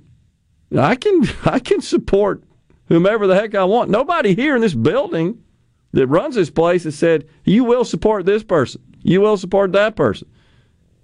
Help me out. Is this true? Yeah, nobody tells us who to support. This is an opinion show. And you hear a disclaimer right before it airs. That being said, I made the personal decision. And I can tell you that both sides have expressed their concerns, and that's fine. That's to be expected. But I, I've got nothing to apologize for, nothing to hide whatsoever. I have uh, at least attempted, you may not agree, to objectively analyze the campaigns, the candidates. We got the question about the ballot initiative, which, of course, is a high profile matter to many voters. And we have have uh, shared and conveyed the distinction and positions on that particular issue between those two candidates. And Rhino, you, you've heard them; they've been on our air discussing that that very issue. Do you feel like that I captured that accurately? Yeah. Okay. Just want, I want to make sure I wasn't hearing things or, or embellishing the truth. I certainly didn't attempt to. I feel like we reported that spot on, consistent with what the candidates themselves have said about that and many other issues. Now, I'll also say that with respect to this t- uh, income tax elimination issue, Senator McDaniel has certainly he's campaigned on that as a priority. And when I asked him about it at Neshoba last week, uh, do you recall, Rhino? He he did say something about paraphrasing a bit here about being careful, being thoughtful. Let's put it that way, thoughtful in any sort of measure to eliminate the income tax. And what he was saying was that yeah, we've got to look at how to index it for inflation. Do you remember him saying that last week, Rhino? Okay, so I haven't gone back listened to it, but I do recall at the moment the senator said that. So I think he was trying to clarify that yeah, this isn't something you can just go in and do in year one and make it effective. Year one, no more income tax. That's um, he he realizes that's not possible. Now, on the other hand, I think it's accurate to say that Lieutenant Governor Hosemann he hasn't really spoken a lot about eliminating the income tax as a as an agenda priority. He has, in fact, discussed what he thought was a win for the people of Mississippi in the tax reform that was enacted, which eliminated the three percent bracket and will pull the four percent, uh, pardon me, the five down to four. Did I say that right? The 4% bracket eliminated. The 5% is reduced to 4 over three years. It's a four year plan, essentially, 4%, which is out this year, this tax year. So when you file your return for 24, your first $10,000 of taxable income, that's actually after you deduct your personal exemption and standard deduction, your first $10,000 of taxable income is exempt from income tax. So it it represents a $200 savings because it's a 4% bracket on 5000 of income. So, uh, Thomas and Greenwood said, didn't you work to get the 4% bracket eliminated as a compromise? Well, when we saw, Thomas, that the, uh, the initial bill got so much pushback, that, that bill, the one that would have significantly increased the personal exemption uh, as a, as a way to eliminate the income tax, but as an offsetting measure, increase sales tax. That got lots of pushback. And so went back to the drawing board to try to get something done, something that could pass both chambers, get to the governor's desk. And so we came up with that as an alternative. You recall many times, and Rhino, I think you would attest to this, I described it as a down payment on income tax full elimination. Oh, yeah. And because I did feel like that we're not done here, guys. We got to still keep working towards this, and I would fully support a measure to do so. But I'm also realistic about it, and that you can't just gut the revenue by a third in in a single year and say, okay, all is good. And the biggest thing that you want to guard against is what happened in Kansas. They they did they took drastic action to reduce, eliminate their income tax, and then came back and said, uh oh, that's too much. We got to reverse some of that. And every dang Democrat across the nation, when you start talking about reducing the tax burden, they point to Kansas. Kansas, Kansas, Kansas. You hear it in Washington. Can't do it. Kansas did. You've heard of that, you rhino. I use Kansas. The Kansas experiment, they call it, or some garbage like that. Well, Kansas, I would say, um, I just didn't think through it. It was not thoughtful, their approach. It was not methodical. Thomas says, so if I'm not mistaken, tax elimination failure is tied around Delbert's neck. No, actually, Thomas, it's tied around a lot of people's neck, including people who didn't want to see the sales tax increased. A lot of people objected to that. And that was really the only way to eliminate the income tax in a short period of time. The only way that was attainable. The the compromise that came back out of that, uh, as you recall, changed the indexing feature and the indexing provisions. It did not increase the sales tax. It did still pare down the, the sales tax on groceries, but it made the cities whole, which means that the state in that case, if you think about it, you're losing revenue by reducing or eliminating the income tax over a long period of time, but certainly you're reducing it along the way. Plus, you've gutted a lot of the revenue to the municipalities, and you got to make them whole out of the reduced revenue. And therefore, the elimination model was a long time. I just want to point out, as, as big a proponent as I am of eliminating the income tax, that the, the plans to do so were not immediate.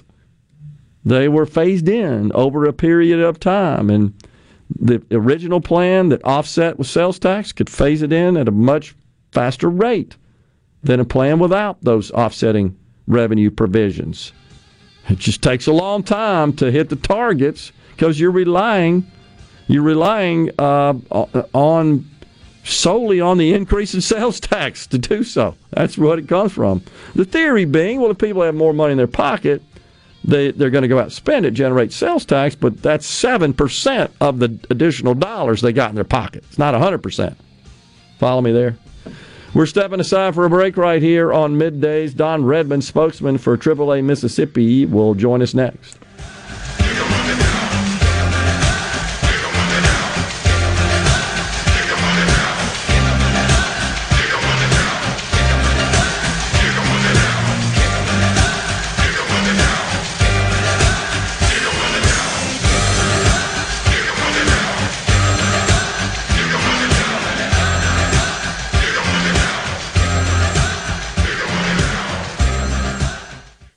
Covering the stories that matter most to Mississippians. Gerard Gibert, Middays with Gerard, Super Talk, Mississippi.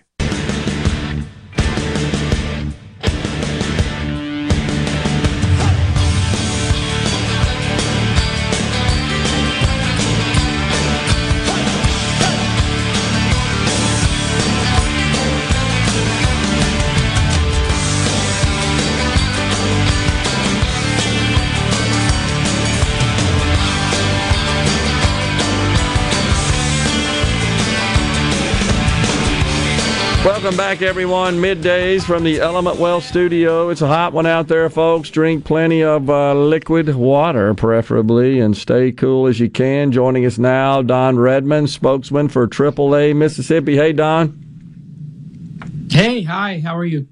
Doing great. So, give us an update. Gas prices uh, have been trending upward now for a while, and of course, the price of oil by the barrel up again over eighty dollars. Oil is always one of the interesting commodities to track because I guess that's why we have buyers and sellers. Half the people say it's going higher, half the people say it's coming down. And uh, uh, so I don't know what what uh, what are you hearing? What do you think? How's this affecting uh, summer travel? Yeah, certainly we have all seen the prices going up this summer. I mean, just just when we thought it was safe to go back to the beach, here the price is climbing back up again. In fact, we're up about 37 cents in Mississippi from where we were a month ago. So it's definitely the upward trend. As you mentioned, it has almost everything to do with the price of crude, which in June was selling for $67 a barrel. Now, today it's $81 a barrel. Uh, and, and, unfortunately, it could potentially go up more as, uh, or particularly Saudi Arabia announced they're going to continue cutting back in production. Yeah. So there's reports that there may be a, a, uh, a, a, downward push on the uh, inventories of crude oil. In other words, we're seeing a decrease in, in inventory. So if you're, you know, it's very possible as suddenly as consumers, we're going to be in a situation where we have decreased production of gasoline, decreased production of oil, and all of a sudden uh, we could see those prices really start climbing. Yeah. And of course, uh, a, a, big factor in, in the price of oil seems to be the consumption, the demand from China. Oil, of course, a global commodity. And still unclear as to whether or not China is, is back to pre pandemic uh, demand levels, uh, whether or not they're going to get there in any period of time. I've seen some recent reports that their GDP is actually suffering, that uh, the economy in China, even though most are back to work, they're not as shut down as they were with the very uh, COVID uh, precautions, but it seems like they're still not up to it. If that were to happen, I think we'd see oil go up to 100 bucks.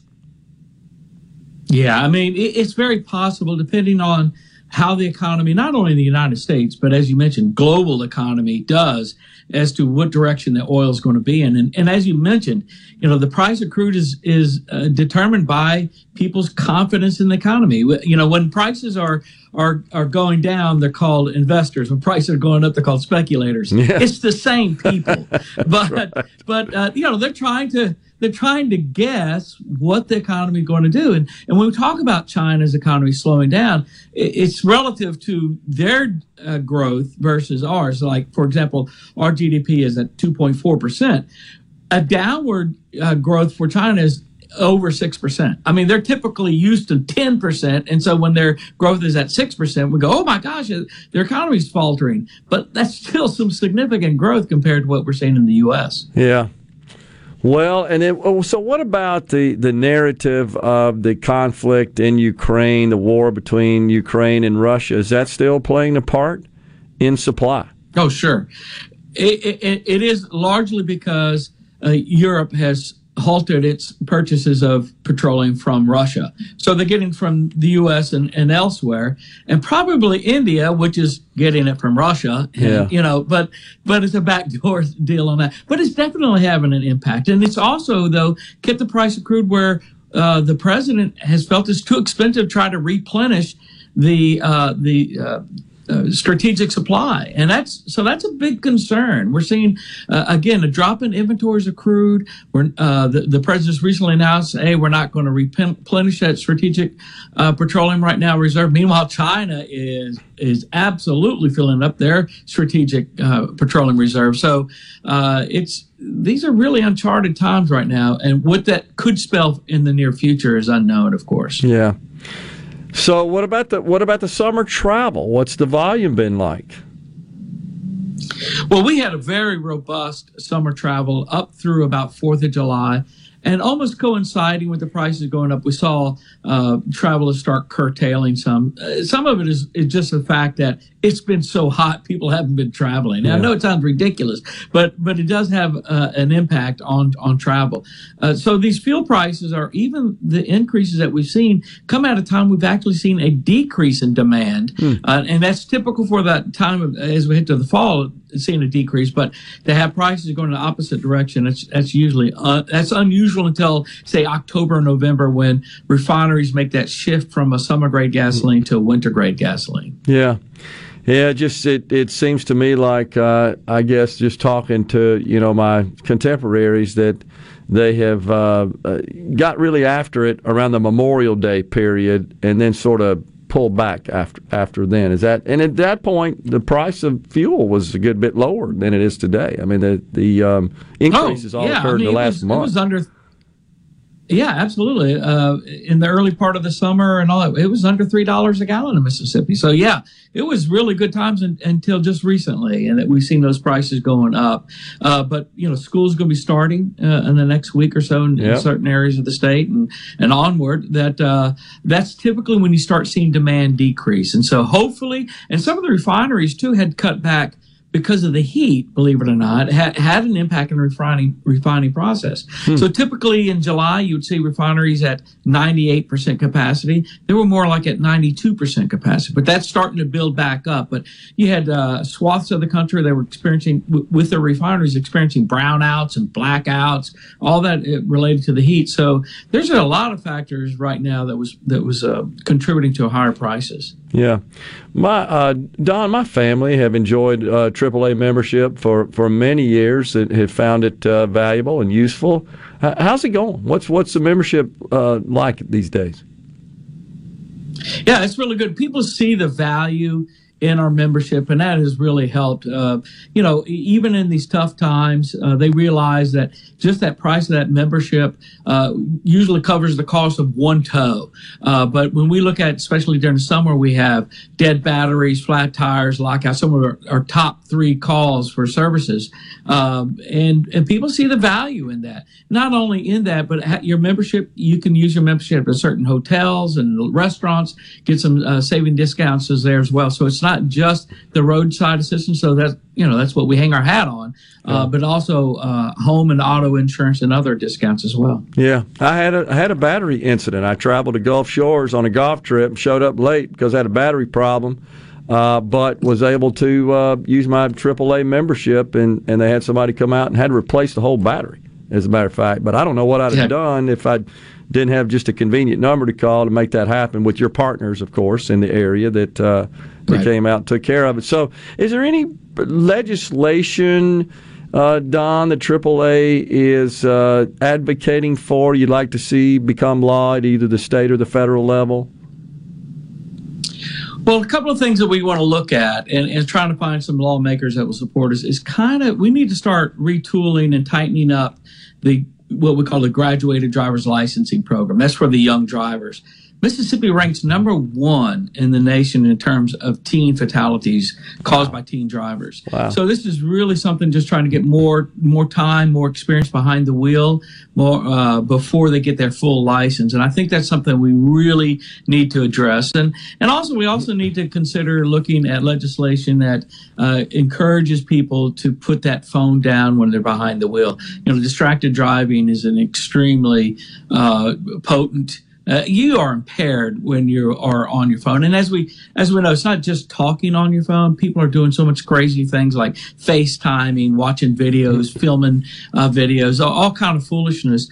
Uh, and so we're looking at maybe find some sponsors that will curtail drivers' use of that phone while they're driving. Hmm. Interesting. Well, I know lots of states have have uh, enacted legislation to that effect.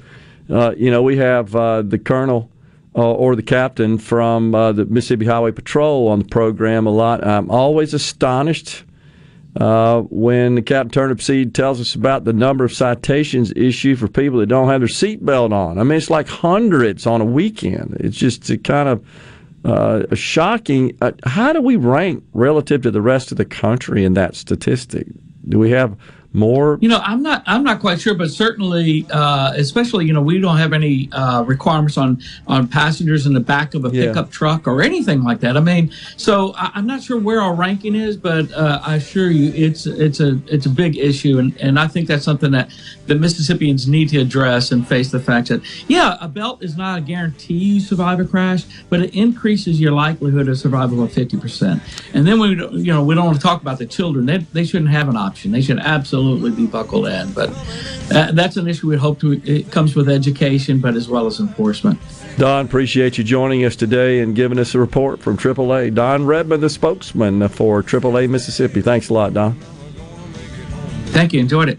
We're coming right back with more here in the Element Wealth studio. Half an hour left. Stay with us.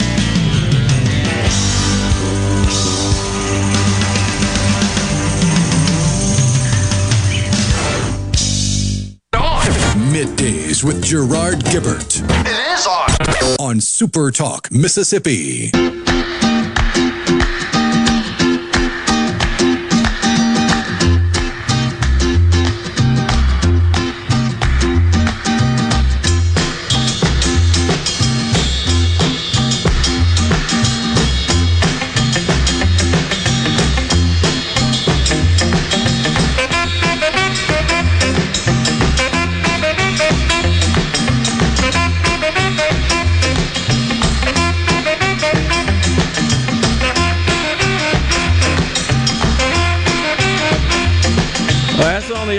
Request line there, right? Little tequila in honor of the late Pee Wee Herman.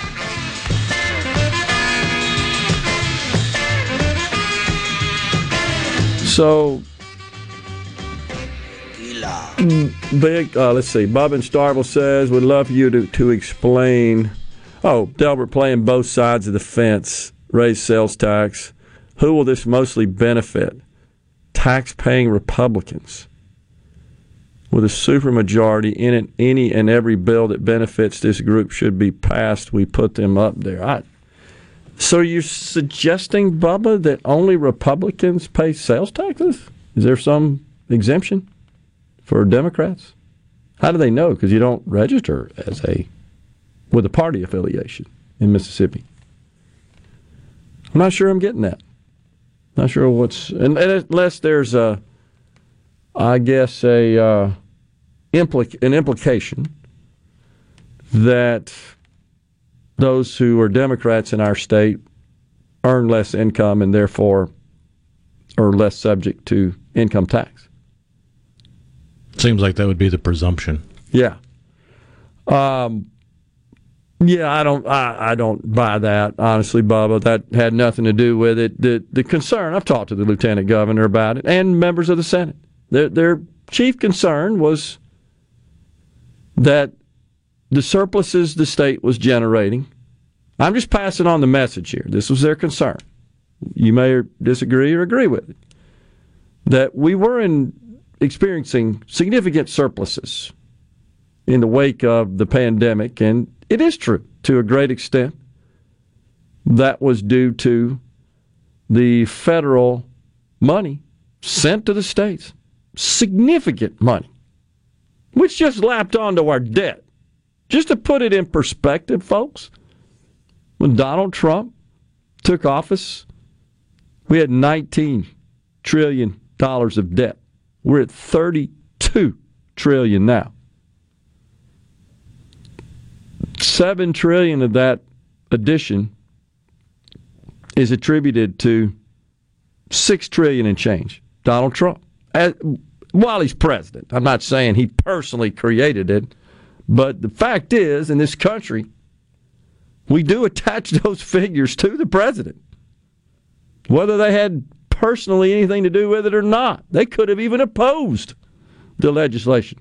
Was it Truman that famously said, "The buck stops with me"? Right.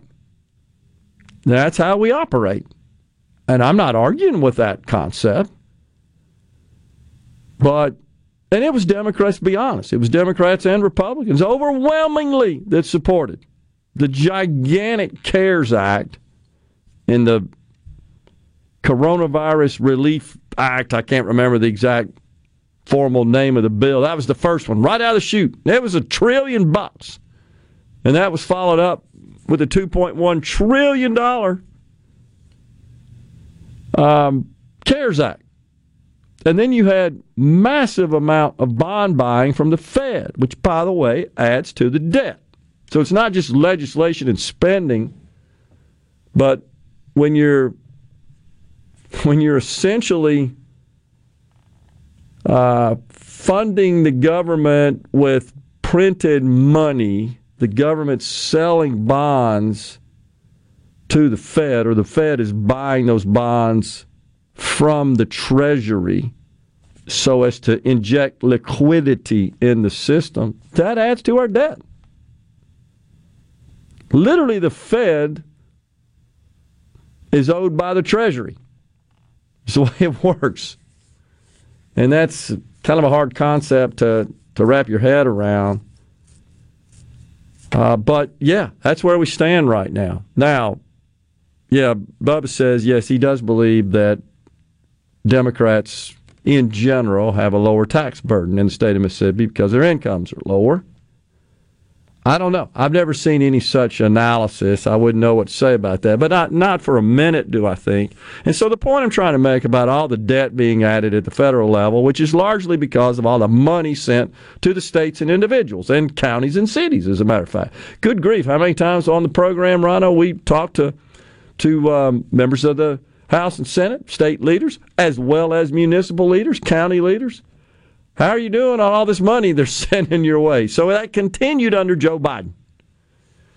And that was honestly a big part of why we were producing surpluses in the, in the uh, state. A billion dollar one just two years ago, and it's 700 million this year. So the question is of the surplus we're producing, how much of that is a result of all the federal helicopter money, how much of it is systemic? That we've just successfully grown the economy and been prudent in our spending, and we're able to produce these surpluses. Well, that's that's a complicated economic exercise. That's not something you can do down there at the legislature on a chalkboard. I can assure you. Uh, there's a gazillion inputs into that. So there was concerns on the part. That's the point of the lieutenant governor and some senators that this is not permanent, this is not systemic, and if we gut this revenue, we could find ourselves in a in a pickle in not being able to pay our bills, not being able to fund government, really, at least at the current level. And that's why they held off. That's why I supported the original House plan because it, to a great extent, eliminated that risk. But, but, but even so, increasing the sales tax, that was not a dollar for dollar offset of the amount of, of revenue cut from the income tax elimination. Even in the early going, which didn't fully eliminate it, as we said, it was going to happen over an extended period of time, but it did, in fact, reduce the tax burden significantly. Fact, as I said, based on the median household income in the state of Mississippi, and you look com- compare that to the increase in the personal exemption in year one, well, that means since it's higher than the median income, and the median means half the people make more than that and half the people make less than that. Well, that means that more than half the people who who had been paying taxes in the state of Mississippi, if that bill would have been enacted into law, the very next year would have not paid any income tax. That's just statistical fact. And so there was concerns about that. Had nothing to do with Republican, Democrat, or who makes this and makes that. Uh, nothing to do with that. So I, I would encourage you to think about that differently, uh, Bubba. Uh, that, that wasn't the root cause there. I identify as a non sales tax paying sexual, says Jim in Starkville because then people that pay no income tax and actually get money back would be paying national sales tax. National sales tax? Well, that's a continuation from an earlier question. Oh. It says, I have a question. Oh, How much would a national sales tax need to be percentage wise to eliminate the federal income tax? Yeah, so uh, that was actually a bill that was uh, it's it's been discussed for years. The so-called fair tax, which is a consumption tax, an elimination of the income tax. The answer is, Paul, and it actually doesn't totally cover it 23%. That's the answer. 23%. Which, by the way, the hardcore Freedom Caucus people, that this is their bill. And remember, in exchange for support of Kevin McCarthy, that was one of their requirements. You will allow the uh, the fair tax bill to be considered And it did, and it got killed. And it's, by the way, it's one of the things that Trump blasts DeSantis about. We talked about his ad, the taxes, right? Is the pejorative he used. Because years ago this came up. And it is true. Ron DeSantis did support that concept. Now, a lot of people would have to really take a hard look at their individual situation. It's way more complicated when you talk about federal taxes than state taxes, which are considerably simpler. We only have two brackets and don't have all the other crazy deductions and credits and stuff that you do at the federal level. So you'd have to really take a hard look. But the, the fact is, is 50% uh, of the households in this country, 47.5 to be exact, taxpayers, not households, taxpayers, paid no federal income tax last year. So you're talking about telling that half of the country, by the way, you're not getting any benefit from this eliminating the federal income tax, but your sales tax is going up. Now, there is this provision that sends them a rebate. It's the craziest thing you've ever seen. And it prebate? Prebate's what it's called. This is, the, and it literally is a check.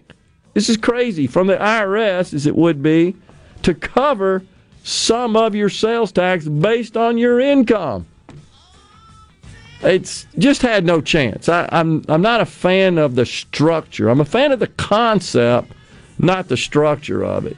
But I hope that answered your question there, Paul. It's it's a good question. How is the lieutenant governor justified a large number of Democrat appointed uh, chairmanships? I will discuss that on the other side of the break. It's the final segment. We should also ask the same question of prior Republican lieutenant governors because Phil Bryant did it, Tate Reeves did it. I don't understand why nobody said anything about it. Then why is that all of a sudden a big issue? We're coming right back. Final segment on midday. Stay with us. Days with Gerard. Good for America. Good for fans of justice and truth. Good for us. Super Talk Mississippi. This is what we stand for.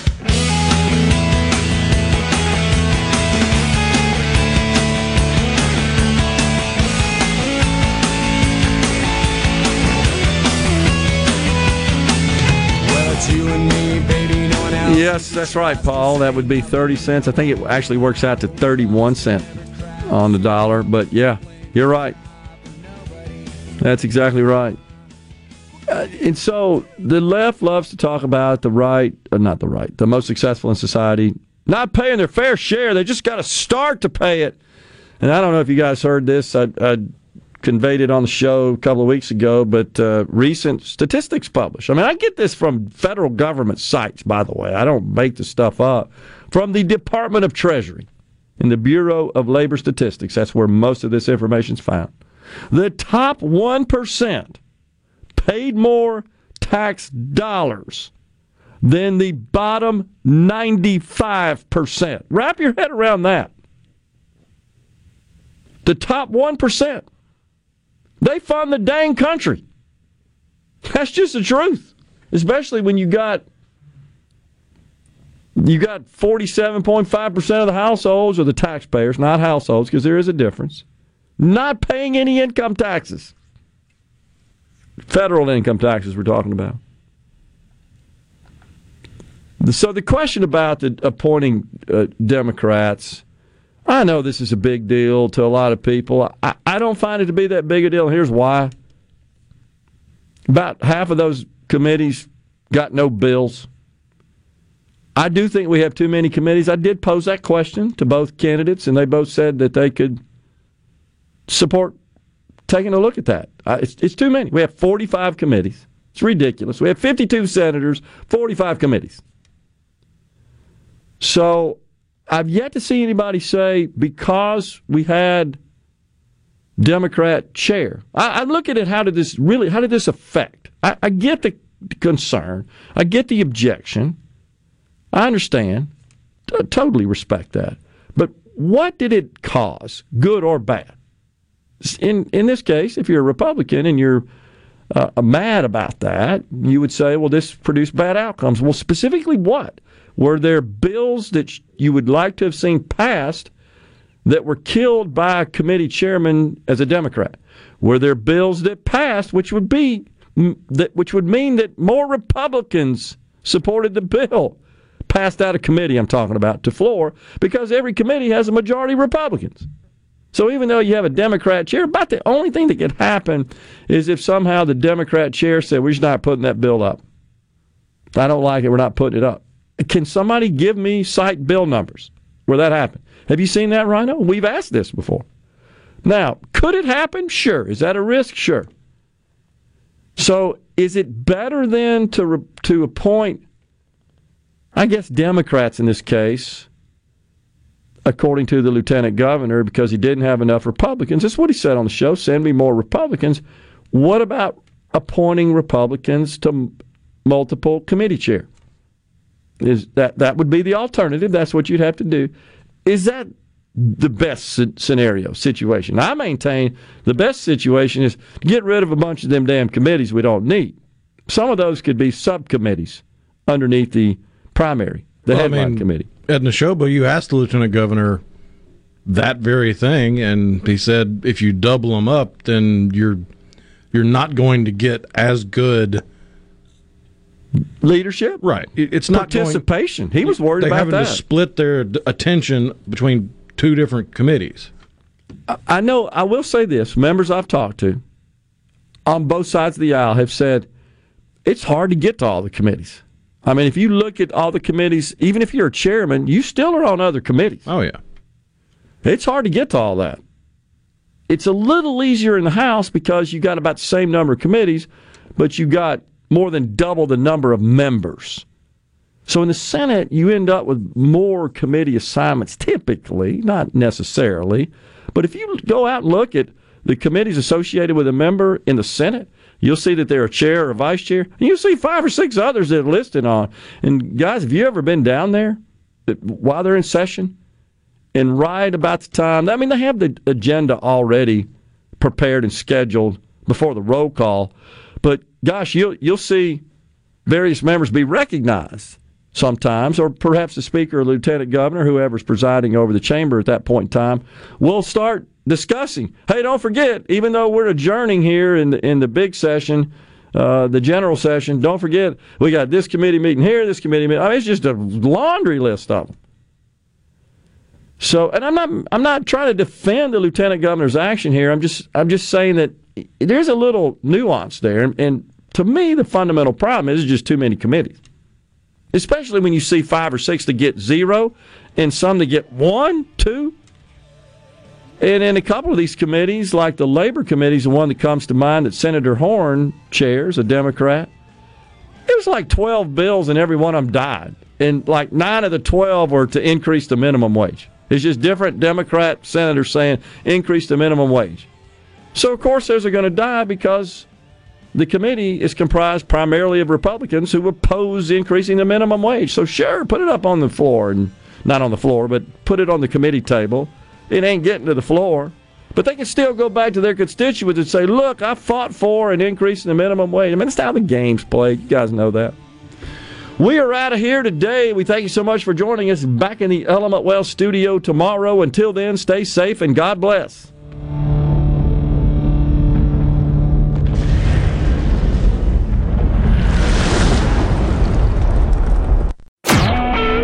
SuperTalk Mississippi Media Production.